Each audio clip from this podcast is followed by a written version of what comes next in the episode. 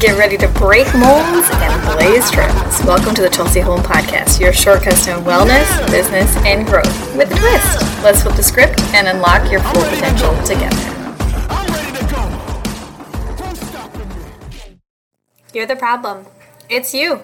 that probably doesn't feel very good, does it? But the good part of that, the salve of that, is that you are also the solution.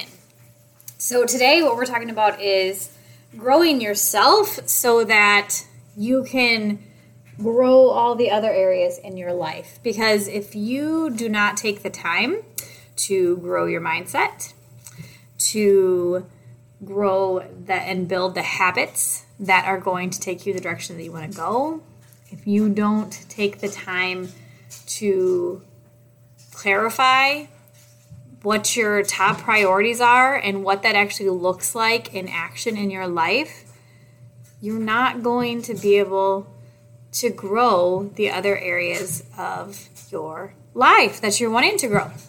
Because here's the thing when we are looking at growth, right, in whatever area, it really is limited by, first of all, our thinking, because then that impacts our actions. And not just our actions in the present, in the immediate results that we're getting or not getting, but that impacts in the long term of what we're actually capable of sustaining and not just sustaining or maintaining, but building upon.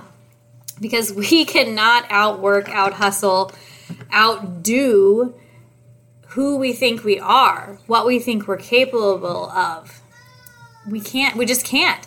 There is a cap set by our thinking and that's why i talk about mindset all the time. And yesterday i was on a call um, with the the company of women that i work with as a personal trainer called corefit.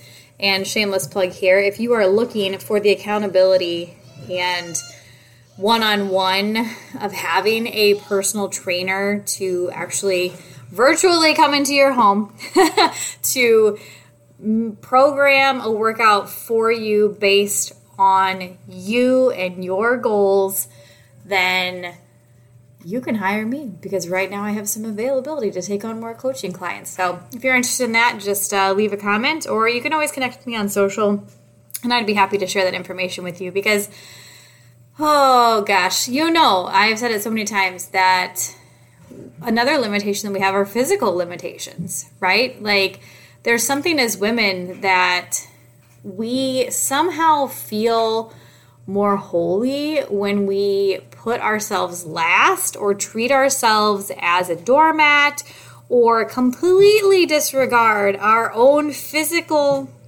mental, emotional, whatever needs in order to elevate meeting all of the needs around us first.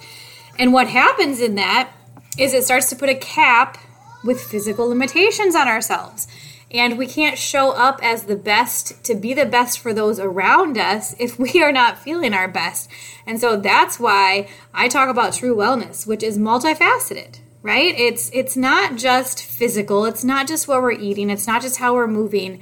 It's spiritual, emotional, social, mental, all of that. But anyway, so back to. I was on this call yesterday and we were talking about uh, a challenge that we're going to have coming up. Um, really going into the new year, going to the holidays. You can hear Bo in the no. He's asking about a challenge.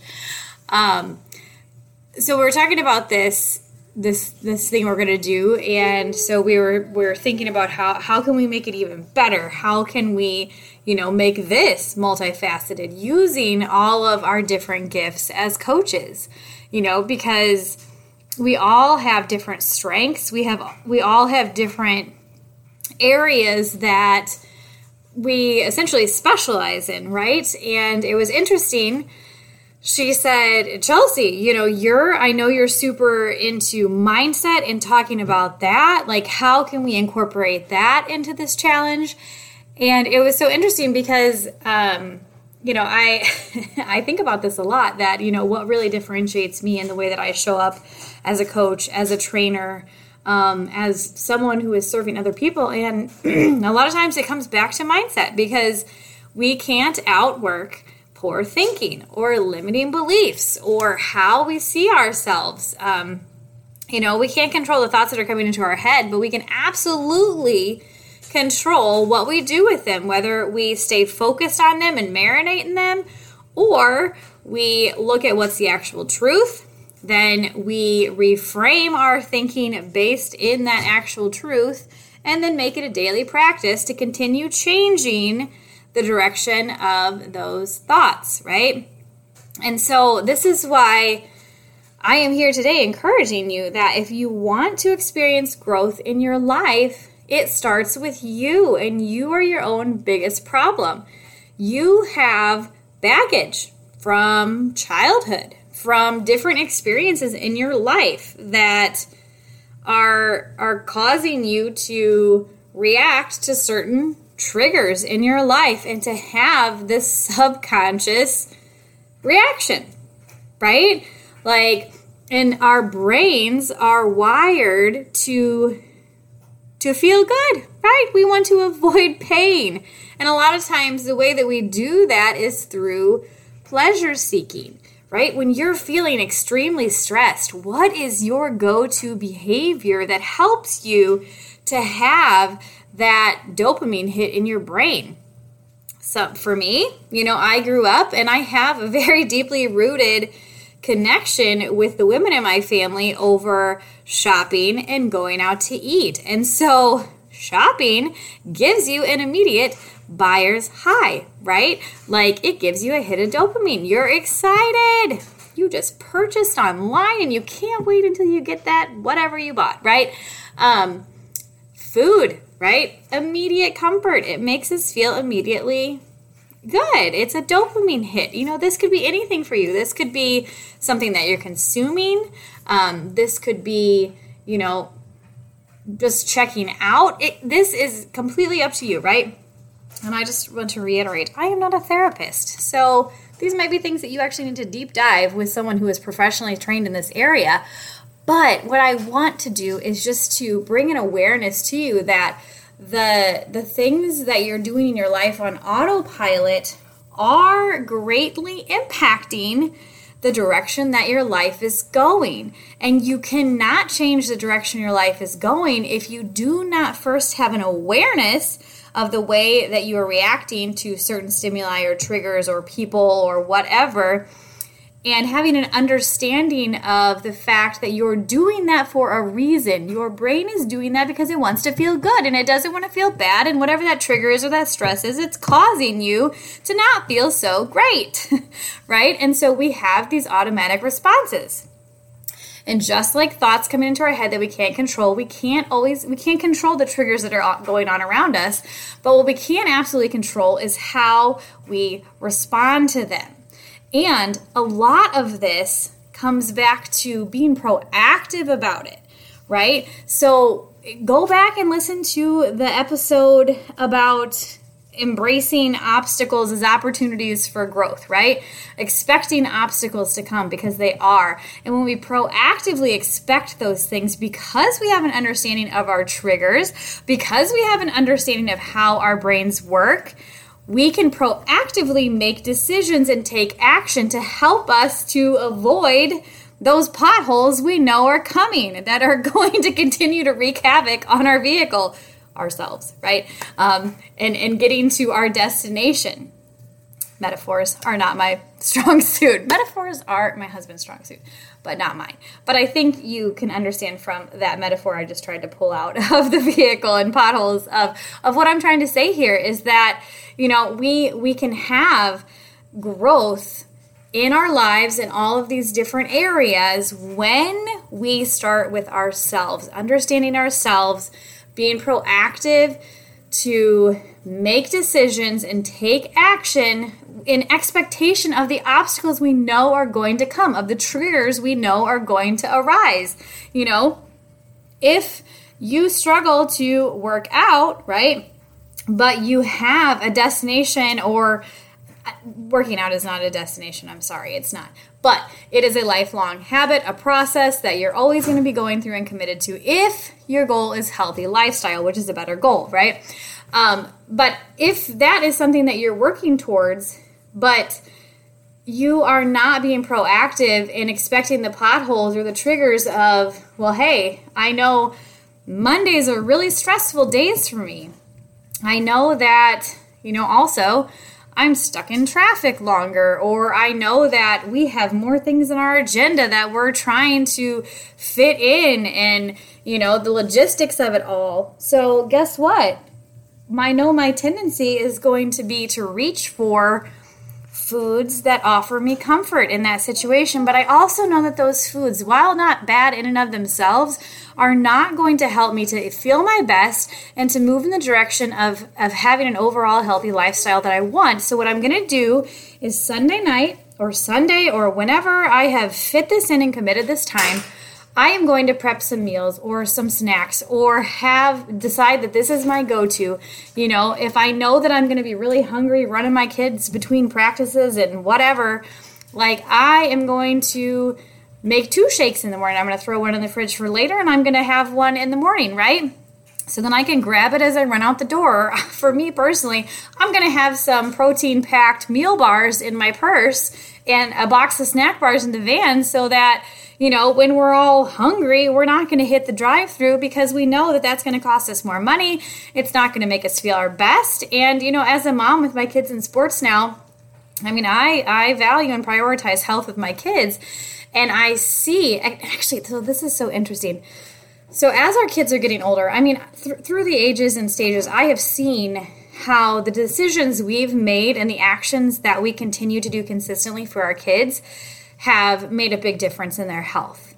But as they're getting older, I am seeing this more and more. It's like the divide is like widening. The gap between our kids and their health is becoming so much more drastically different than their classmates, than their friends around them, than peers, than just the general population of kids their age, right? Um, and I'm not thinking of anyone specific here. I'm just thinking generally overall. My kids' eating habits, while not perfect, and I wouldn't expect them to be, and I don't put that pressure on my kids to eat perfectly, but I do teach my children the value of what they're eating is going to impact how they're feeling. And so we've we've had these conversations of okay, so you ate this thing, how did it make you feel after? Let's observe your classmates. What did their lunches look like? And what is the overall feeling that you're getting of, you know, probably how that impacted them the rest of the day? Guess what? Even at their, you know, young ages, they can see this. They're like, yeah, our classmates have soda and candy and there's not an ounce of protein in sight. And guess what? After lunch, they're fidget, fidgety and they're tired and they they have a really hard time focusing. And so I'll say, well, and how did you feel after you had your lunch that, you know, I've helped you, I've taught you different options to make sure we're prioritizing protein. And, you know, we still have chips in there and we still have, you know, other treats and desserts and stuff, but we're still building it around protein and healthy fats and complex carbs that have fiber that are going to keep them feeling full longer. So I'll ask them, So, how do you feel in the afternoon? And they're like, Great, not sleepy. Like, I feel full and I'm, you know, how often is it that your kids get home from school and they're just ravenous, right? Well, look at their lunch, look at their snacks. Did they have protein in there? Did they not? And if they didn't, I guarantee your pantry is feeling the heavy impact of that, right? Um, my kids come home and they're not starving because they have learned to build meals for themselves. Now, our youngest, Ruth, is in kindergarten. So, of course, I'm packing her lunch. I think I've already told you guys that.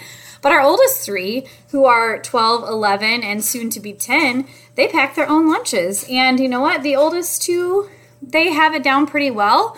Um, you know, Emma, she still checks in and says, Hey, like, I have these in my lunch. Like, what else do I need?